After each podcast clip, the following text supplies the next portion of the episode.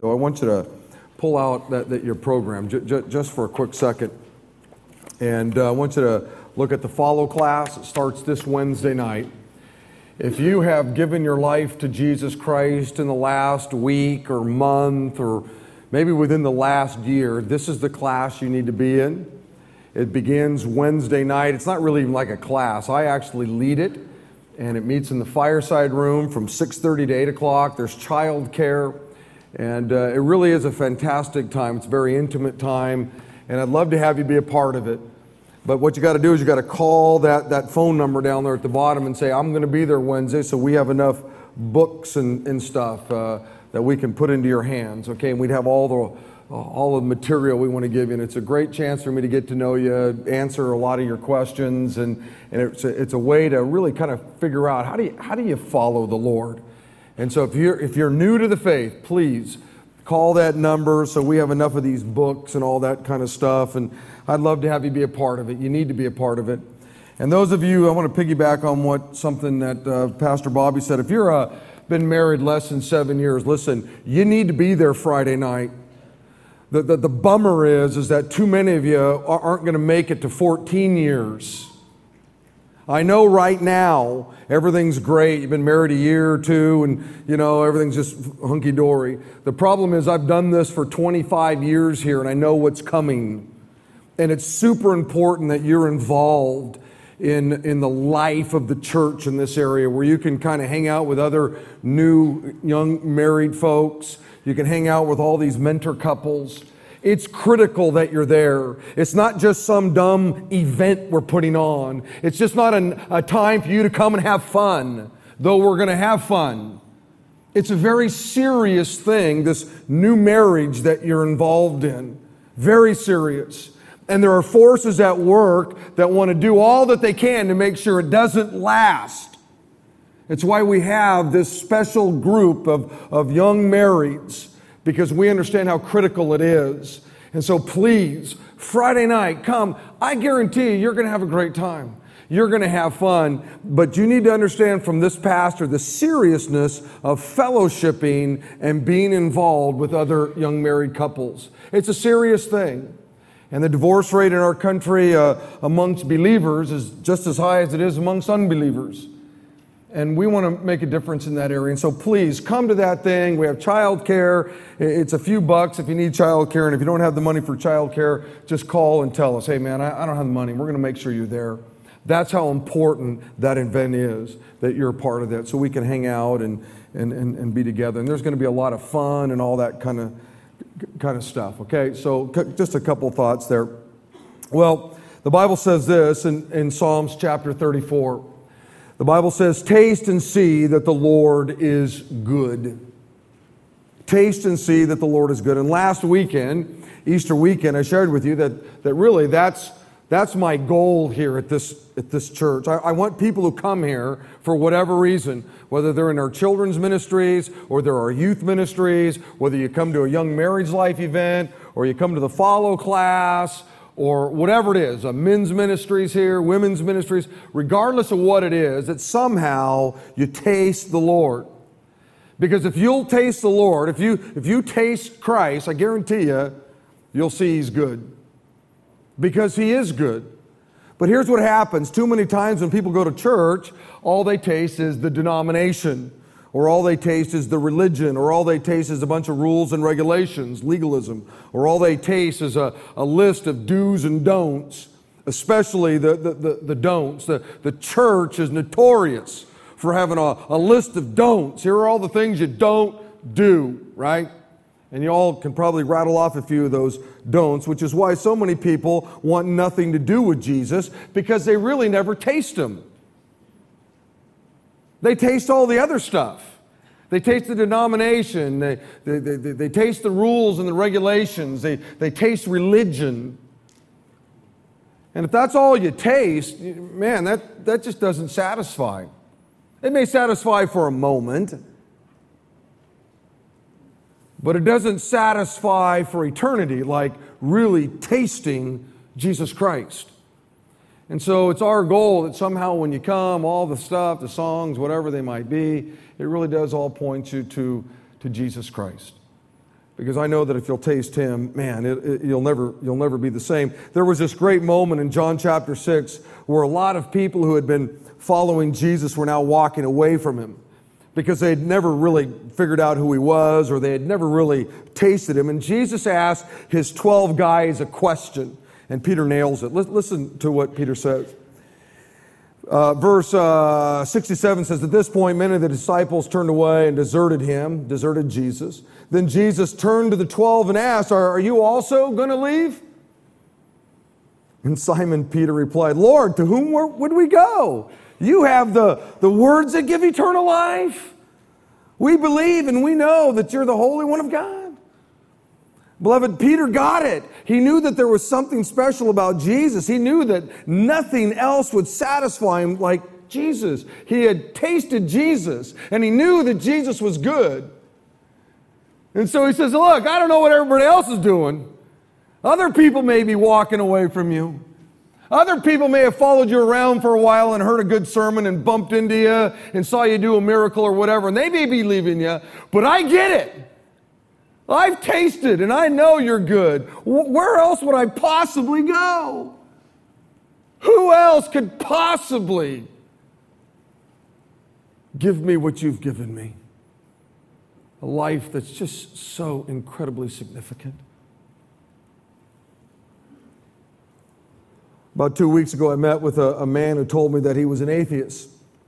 And I think sometimes they, they always think I'm going to be shocked, you know. Oh, no, you know, I just told the preacher, you know, I'm an atheist. You know, this guy didn't believe in God. So I asked him a question. I said, You describe for me what you think, you know, the God of the Bible is, is like. I mean, based upon what you've seen on TV or the music that you've heard or from your friends or, you know, what you've seen in, in other Christians, describe God to me. And he did. He described in pretty good detail what he thought, you know, our God was like. And when he was done, I said to him, Wow, I can see why you're an atheist. Because I, I, I wouldn't want to believe in that kind of God either. And I certainly wouldn't want to follow that kind of God. And I certainly wouldn't want to stand up in front of people and tell people about that kind of God. I'd be an atheist too. If that's what I thought God was like. You see, this guy had a, a totally warped view of God, which is why he wanted nothing to do with him. So, about six weeks ago, I started a, a, series here at Big Valley Grace called Knowing God, which is all about learning who God really is. Because when you really know who God is, you'll have no problem giving your life over to Him. You'll have no problem following Him when you really know Him when you really know Him. Not what Hollywood has told you about Him, not what other people have told you about Him, but who He really is. And that's why we have this book here. It's why all the verses I've put in your program, if you're visiting with us, or they'll be on the Jumbotrons, because I want you to see God's Word for, its, for yourself. See, God was the one who wrote it, and so He has all these cool things in here He says about Himself so that you'll know Him. And that last song we just sung was one of the, the great things that God wants you to know. This book is really the greatest love story ever written. It really is. God makes us and creates us, and we blow Him off, and He so loves us. He so longs to have a relationship with us. He sends His Son, Jesus Christ, to come and ransom as a ransom for us. Unbelievable story. And we want you to meet this God and, and, uh, and, and know this God. And so far, we've looked at, at six truths about God. Number one, God is all knowing. Number two, God is everywhere. Number three, God is all powerful. Number four, God is unchanging. Number five, God is holy. And then two weeks ago, we looked at the fact that God is in control. He's, he's sovereign. In fact, inside your program, uh, what we've been doing is giving you as a reminder a little card. And it kind of gives you the, the, some of the, the passages, the theological underpinnings to these truths, and then some thoughts on how this truth plays itself out in our everyday life. And I've told you that I'm just keeping all of them on a little ring. And uh, what's interesting is I keep it in my Bible, and, and this past week I just pulled it out. And I was just looking at them. And it, it just encouraged me to see all these great truths about God. and encouraged me to see all of these things and how they play themselves out in my life. And I hope that somehow they're also an, an encouragement uh, uh, to you. Now, today we're going to look at the uh, theological truth, the, the fact that God is love. Okay, in 1 John chapter 4, it's in your notes, it'll be on the Jumbotron. The Bible says this Dear friends, let us continue to love one another, for love comes from God. Anyone who loves is a child of God and knows God, but anyone who does not love does not know God. For God is love. Now, what does it mean that God is love? It means that it's in God's very nature to love. It's, just, it's in his very nature to love. Now, what does that mean? Well, it means that God's love, okay, and I want you to just follow this. It means that God loves not because he finds some object like human beings worthy of his love. He simply loves because it's in his very nature to love. In other words, God's love for you has nothing to do with you, how good or bad you are. God simply loves you because of who he is. You see, it's in God's very nature to love. He, he loves. He loves you not because you're a good guy or a good gal or because you, you know, never been arrested and, or because, you know, you, you, your, your SAT scores were good or because of the color of your skin. He doesn't love you because you're here tonight. He doesn't love you because you gave an offering. He doesn't love you because you didn't give an offering. It's just in his very nature to love. He simply loves you because of who you are. And God proved this truth when he sent Jesus Christ, his only son, to die for you on the cross. The Bible says in Romans chapter 5 But God demonstrated his own love for us. And that while we were still sinners, Jesus Christ came and died for us, for you, for me. Beloved, because it's in God's very nature to love, He loved you even though you didn't want anything to do with Him. He loved you even though you had rejected Him. I spent the first 18, 19 years of my life in denial of who He was in rejection of who he was. I mocked him, made fun of him, used his name in vain, mocked his people, mocked his church. God still loved me. And the proof is, he sent Jesus Christ to a cross to die for me, even though I wanted nothing to do with him. The cross proves that it's just in his very nature to love. Now, there's something else you need to understand about this phrase, God is love, and that is this love doesn't define who God is. Love isn't, you know, some all encompassing attribute of God that somehow, you know, this is what defines him. We've already gone through six different attributes Love is not the, you know, all-encompassing attribute of, you know, that somehow defines who God is, but God does define what love is. Hollywood doesn't get to, dis, you know, define what love is. You don't get to define what love is. God is the one who defines what love is. And once again, it's at the cross where you see him defining love. Now, with all this said, I want us to look at Paul's prayer in Ephesians chapter 3. If you have a Bible, you can turn there. If you don't, once again, it'll be on the Jumbotrons. The Bible says in verse 18 of Ephesians 3, this is Paul's prayer. He says, I pray that you and all of God's holy people will have the power to understand the greatness of Christ's love. How wide and how long and how high and how deep that love is. Christ's love is greater than anyone can ever know. We will never understand at all. How, you know, th- this, this attribute, his, his love for us. We'll, we'll just never fully get it. I don't think we'll fully get it when we're in glory. But obviously, Paul's prayer was, was that we'd somehow be able to get our handles on it, that we'd somehow be able to at least grapple with some of it. Because I'll tell you what, when you, when you really get it, when you taste the Lord, His love, there isn't anything else you're going to want. There isn't anything. There's nothing.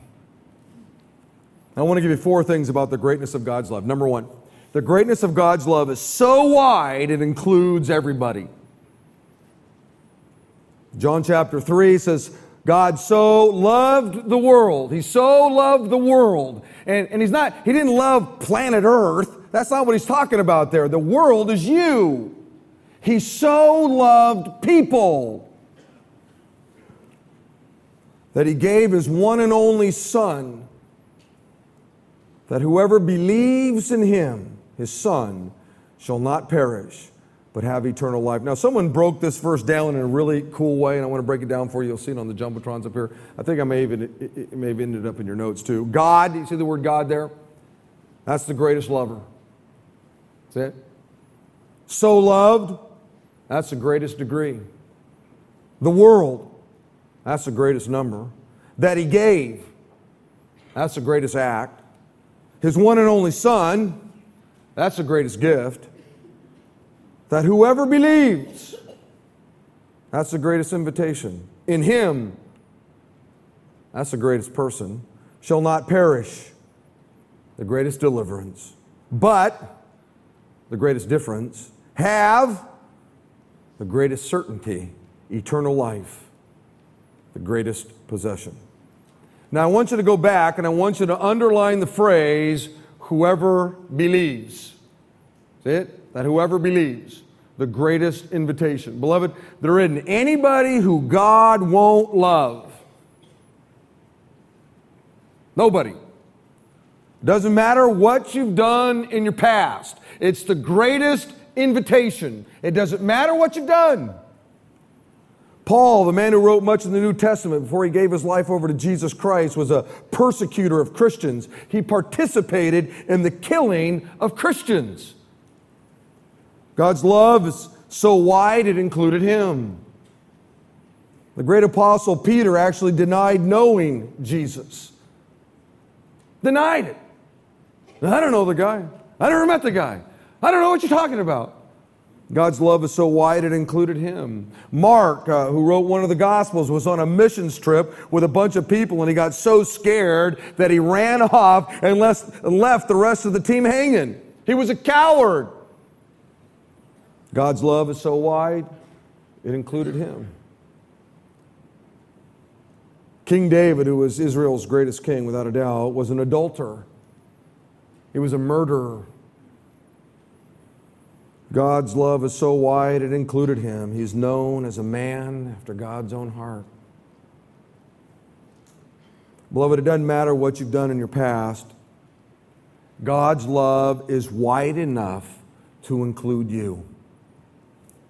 Now, I know for some of you, this is a hard, you know, thing to grasp.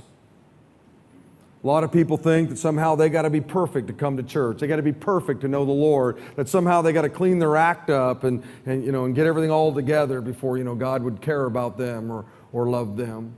I hear it all the time, but it's not true. And you know how I know it's not true? The cross. The cross proves the fact that God loves you. It's so wide, it includes everybody, no matter what you've done. Doesn't matter. There isn't a list in the scriptures where it says, okay, I love everybody, but, but, but here, here are five things. You find anybody who's done these five things, they're out. I don't love them. For God so loved the world except those that do these three things. Ah, no, it doesn't say that. You see, it's in his very nature to love people.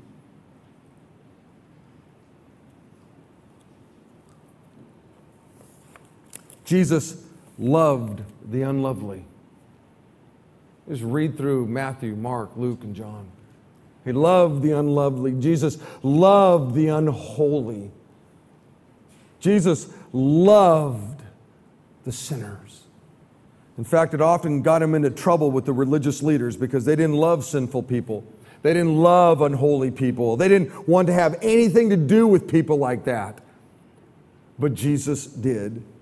In fact, one of the great names that was given to Jesus was he was a friend of sinners. How do I know? It's the cross that tells me he was a friend of sinners. He came and died though we were sinners, you see. The good news is, is that God loves you. Now, the bad news is, that Jesus loves your enemies just as much as he loves you. Well, that's no good. How, how does that work? I don't want anything to do with him then.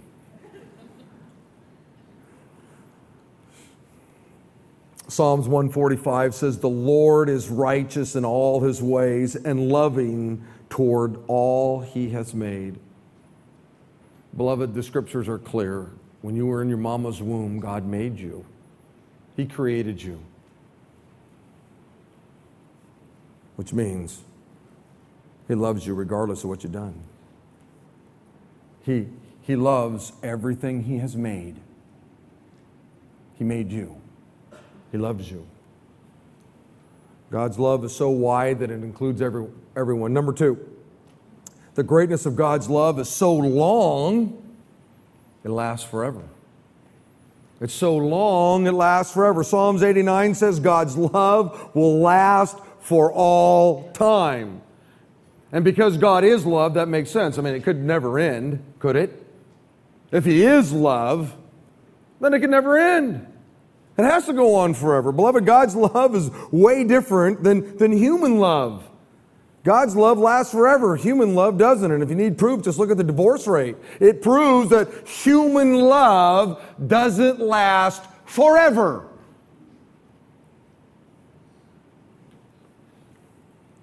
Human love often runs out or wears out or whatever. Human love often has a, a limit to it. I also know a lot of married couples who aren't divorced, but they certainly don't love each other anymore. Their love didn't last for all time. It dried up.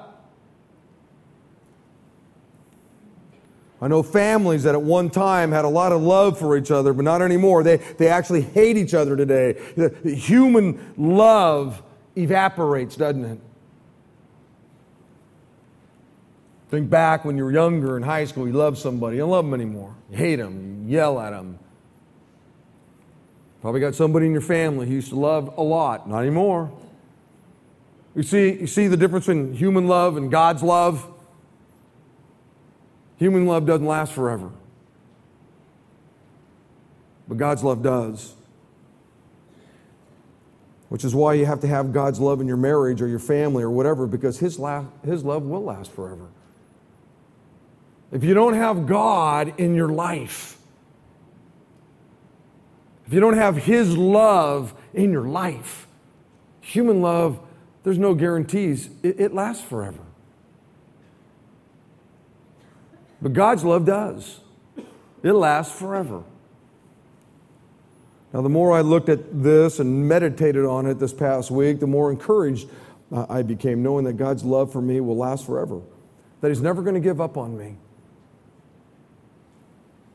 No matter what I do, no matter what I say, no matter what I don't do, no matter what I don't say,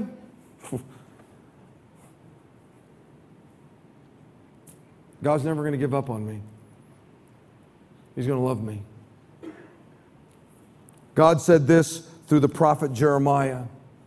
He said, I love you people with a love that will last forever. Beloved, God will never love you any more than He does right now. Never. He loves you as much as He's ever going to love you right now. Well, I knew I should have put an offering in there and I didn't. I didn't obey Him. I knew He wanted me to. It doesn't matter. God loves you whether you obey him or not. He loves you. I'm a, I'm a human being, a sinful human being. I'm an earthly father. Let me tell you something. Do my kids always obey me? No. Do your kids always obey you? No. Do you stop loving them? And you're human? You're sinful? You're marred? Do you ever stop loving your children? No. And we're humans. We're sinful. And somehow there's this impression out there that if you don't do what God says, you know, wow, He'll stop loving you. And you're doomed, you know. And so anytime you, you mess up, he, he's just waiting, man. He's just waiting. Now, I know there are some human being, you know, fathers that probably do that. I don't. I don't sit around just going, okay, all right, Cade, you, oh, mm, I'm watching you. Oh, don't, oh, oh, oh, oh, oh you got close. Because as soon as you blow it, man, wow, wow, I'm going to be all over you like a cheap suit. Now, I know that there are some loser dads that do that, unfortunately. But most of us in this room would never do that. We don't just, you know, we're not just, okay, there you go. You, okay, you made it, buddy. Now go to bed and sleep because the next eight hours, at least you're safe in your sleep. Can't, can't mess up in your sleep. And then in the morning, you're there, yep, now, okay, I'm watching you. And that's the impression that so many people have of God. He's just, he's just waiting. He's just on the balls of his feet, just waiting for you to mess up so that he can just get rid of you. Boy, who would want to follow that kind of God? Now, do dads, moms, do we get upset with our kids? Yes. Yes. Does God get upset with us? Yeah, he does. Bible says that he punishes those whom he loves, just like we do, right? I punish my kids. Any good parent would. But that didn't mean he didn't love you. I punish my kids because I do love them, just like you do, you see. The Bible says in 1 Corinthians chapter 13, three things will last forever faith, hope, and love. And the greatest of these is love. Why is love the greatest? Because it's going to last forever. You see, when, you get to heaven, you're not going to need faith or hope because you're going to be in the very presence of God. But when you get to heaven, heaven's going to be filled with love because God is love. So it's the greatest. There's going to come a point in time when you don't need faith, hope. You're going to be in the very presence of God, but you'll never be away from the presence of God's love. Never. Because He is love. So God's love is wide enough to include everybody and it's long enough to last forever. Number three, the greatness of God's love is so high, it's everywhere. Romans chapter 8 says, And I'm convinced, Paul says, that nothing can ever separate us from God's love. Neither death, nor life, Angels, demons, neither our fears for today nor our worries about tomorrow, not even the powers of hell can separate us from God's love. No power in the sky above or the earth below. Indeed, nothing at all creation will ever be able to separate us from the love of God that was revealed in Jesus Christ. And how was it revealed? The cross. God's love is so high it's everywhere. Beloved, if you're a follower of Jesus Christ, there's absolutely nothing, no circumstance, no situation, no sin that can separate you from God and His love for you. Nothing. There's no place that you can go where God's love isn't, which is a great antidote for, for loneliness. Let me give you a cold, hard fact. You'll lose somebody that you love someday, or someone that loves you. That's just a cold, hard fact. If you're married, one of you is going to die first. And I want you to know that, that you'll grieve over that. But if you're a Christian, you'll never be alone because you'll always have the opportunity to tune into God's love. Someday you'll lose a parent or a grandparent to death or a child to death or a, a friend to death, and, and you'll grieve over that. But if you're a follower of Jesus, you'll never be alone because you can always tap into the love of God that indwells you. Listen to what God said through the prophet Isaiah. He said, Never can a mother forget her nursing child. Can she feel no love for the child she has born? But even if that were possible, even if it was. I would not forget you, God says. See, I've written your name in the palms of my hands. Listen, I've never nursed a child, got three of them, and I'll tell you right now, I, will never forget them. Never. They, they, they could move on, get married. You know, I hope my son gets into ministry and finds a church someplace, and you know, and my, my, my, my kids will get. I don't know what they're going to do, but I'm never going to forget them. How can I? I raised them. Uh, my, look at my hair. It used to be like a different color. They did this to me. How am I? How could I? Greg, at least I got hair. Sorry, pal. I know you're going, dude. I'd like to have hair. I know. Well, your kids did that to you. Yeah, I know shoots out of you. It's unbelievable. How could you forget your kids? And God says, listen, isn't that a great illustration? God says, hey, look, I'm not going to forget you.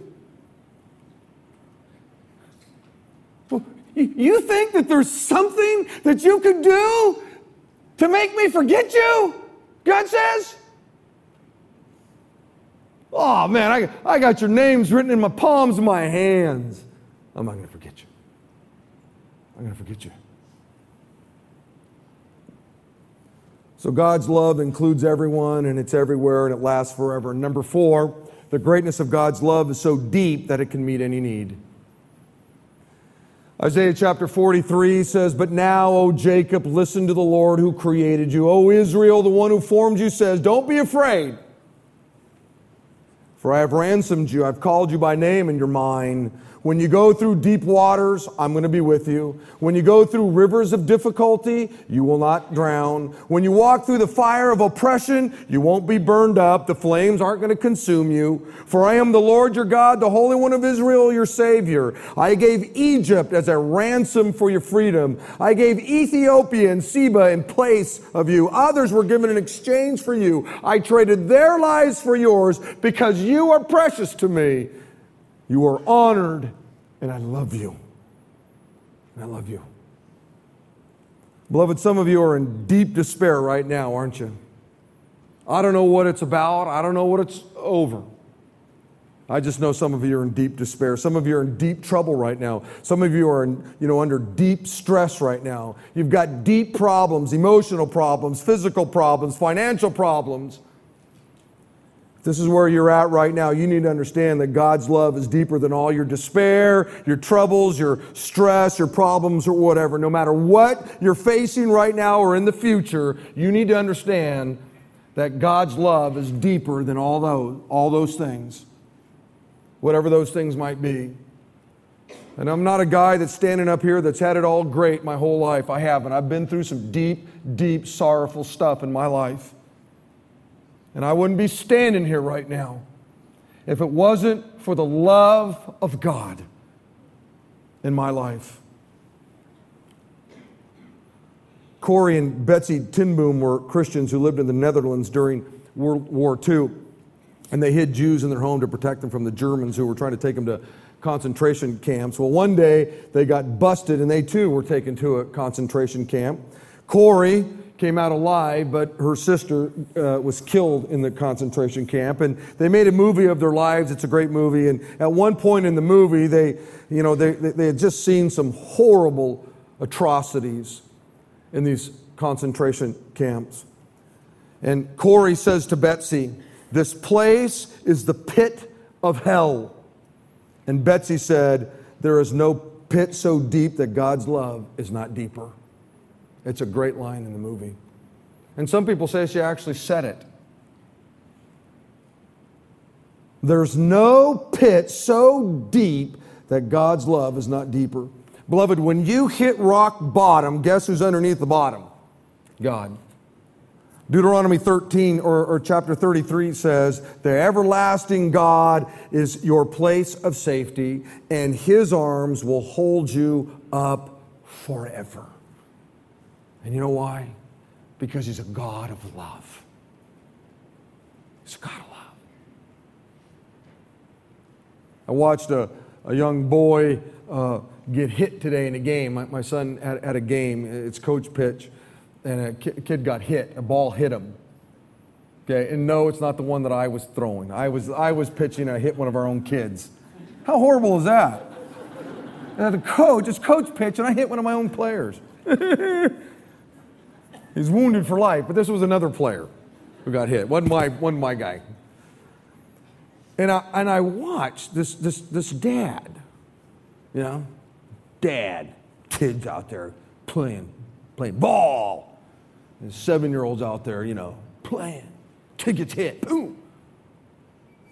And I'm watching this dad go out and grab his son and hold his son.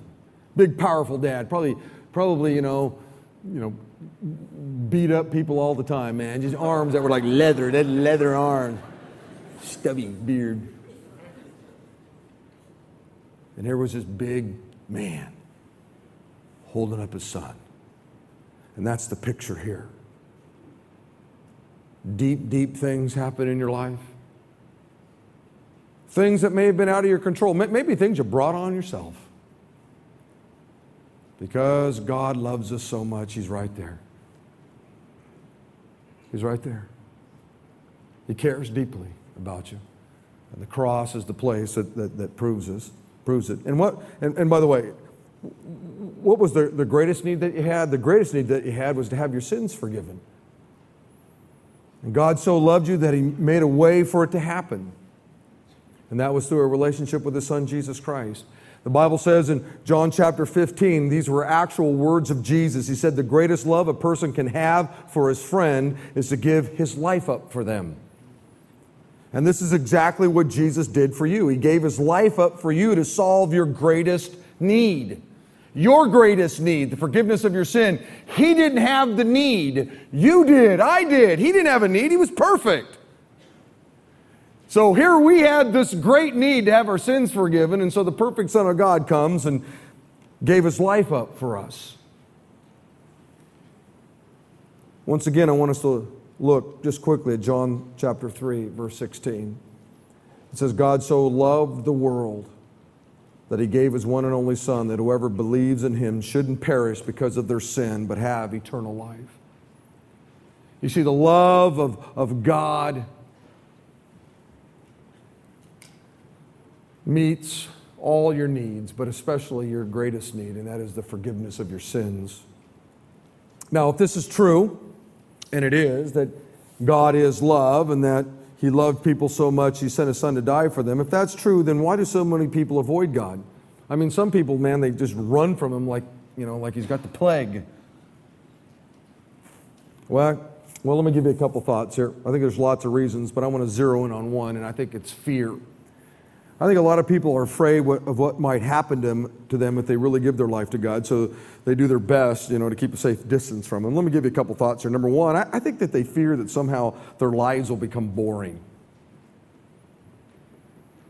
I think that there are people out there, at least in my years of ministry here, as I talk with folks, you know, they have this fear that somehow their life's going to become boring. They think that if they give their life over to God, they'll have to give up all their phone, you know, fun. They, they won't be able to watch TV anymore. They got to be in bed at 8 o'clock. They can't listen to the radio anymore. They can't go to movies anymore. They can't play games anymore. They can't play with cards anymore.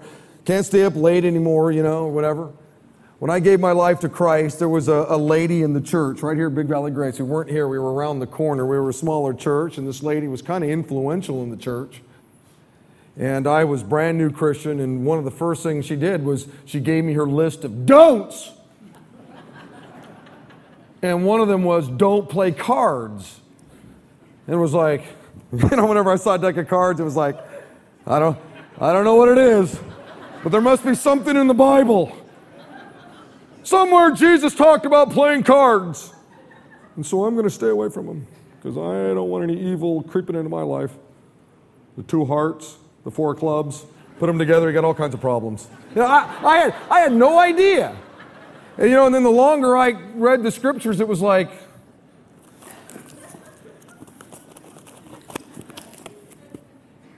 and I actually held them, and a lightning bolt didn't, boom, kill me. I dealt them out one time. I, am okay. I, I guess I'm okay. It was unbelievable. But I was all freaked out, like I know a lot of people are. If you give your life to the Lord, you know, you've heard enough of the don't list that you just don't want any part of it anymore. You're going to lose all your fun. You know, in other words, if you become a Christian, the party's over. Give your life to God, you know, you're going to be miserable your whole life. You ever met a Christian like that? They're just miserable. I got the joy of the Lord. You want, you want to know the Jesus I know? no, not really. I'm, I'm okay. I'm good. I'm good. I'm going to go play with cards. You're, you're, you're fine. Uh, it's like, what? It's unbelievable. It's just so untrue. Jesus said, Man, the thief's purpose is to come and steal and kill and destroy. My purpose is to give them a rich and satisfying life. Unbelievable how we've just been lied to when we buy into that lie. The world wants you to believe that being a follower of Christ is boring or whatever, and it's just not true. It's the most incredible, fulfilling life there is. I was talking to a, a younger guy a few weeks ago at Barnes and Noble. Someone had introduced to me, and, and one of the first things he said to me was, you know, I, you know, he knew I was a pastor. Church isn't for me. You know, the people are fake, and, and it's no fun. And so I asked him where he liked to go to have fun and hang out with people who were real, and he looked me straight in the eye and told me the name of this bar singles bar. And I'm thinking to myself, could there be a phonier place where one goes? You know, where else do you walk up to somebody, hey, hey, can I buy you a drink to a total stranger? I mean, would you walk up to a total stranger and say, hey, you know, in, a, in Macy's, hey, can I buy you a shirt? I mean, it, it's, it's just nutty what goes on there. It's the most phoniest place on the planet. But somehow they've bought into the lie that, wow, that's where real people are. This is really real. People really care. That guy really cared about me. He bought me a drink. Yeah, and he'll keep buying you another one too. However many it takes.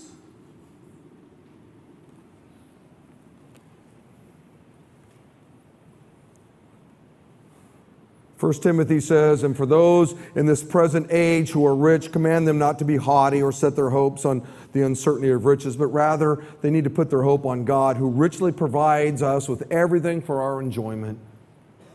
God gives us what we have, whatever it is, for our enjoyment. God doesn't want to make your life miserable. He wants you to enjoy life, but the life that God offers is way different than the life that the world offers. Listen, the life or the fun that God offers comes with no regrets when the night's over. The life or the fun that God offers comes with your family intact when it's over. The life or the fun that God offers comes with a clear conscience when it's over.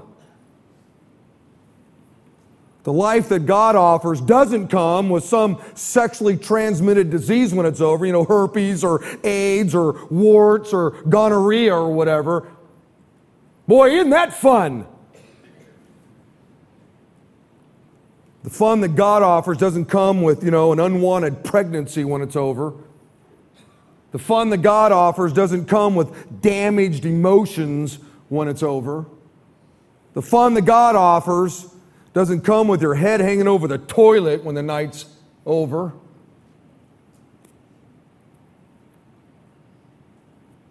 The fun and the life that God offers when it's all said and done, you got a clear conscience. Family's intact. You wake up without a hangover.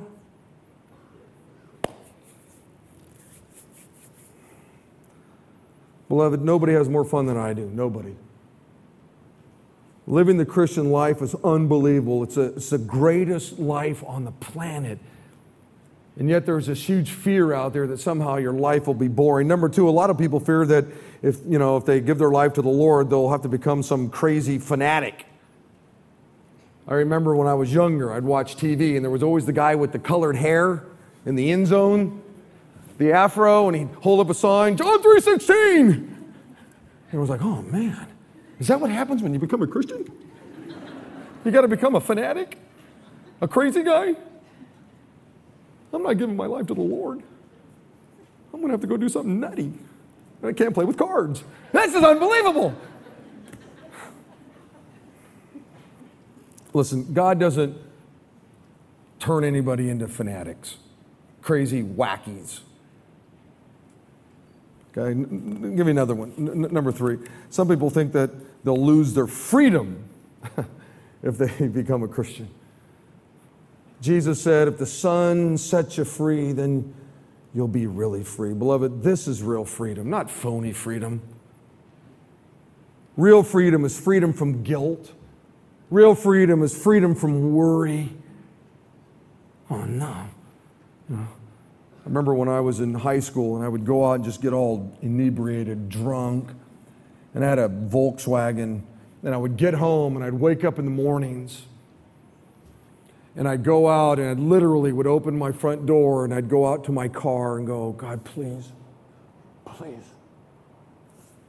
And I'd walk around it just to make sure that I hadn't hit anybody on the way home. There wasn't any blood on the bumper because I didn't even know how I got home.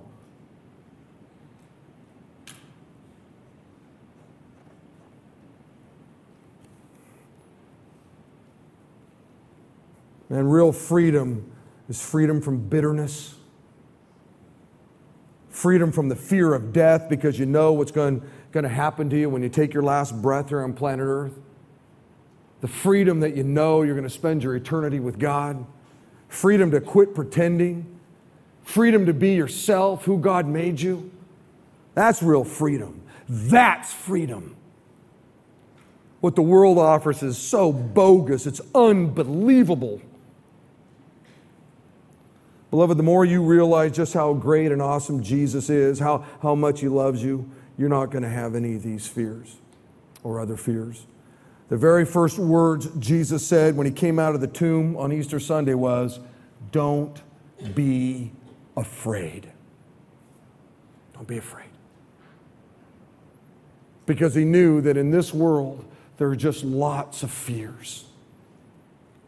And God was saying, Don't, don't be afraid.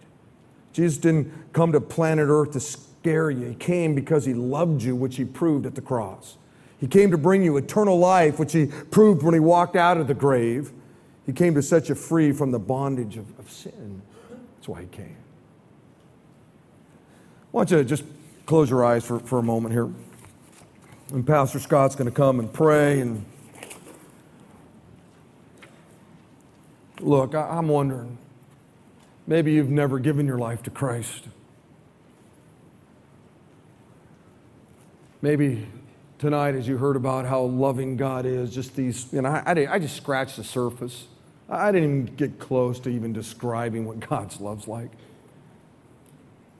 Man, last weekend during Easter services, uh, there were lots of people who came forward in all of our, our gatherings. And maybe you've come back and you weren't one of them. Maybe this is your first time here. I don't know.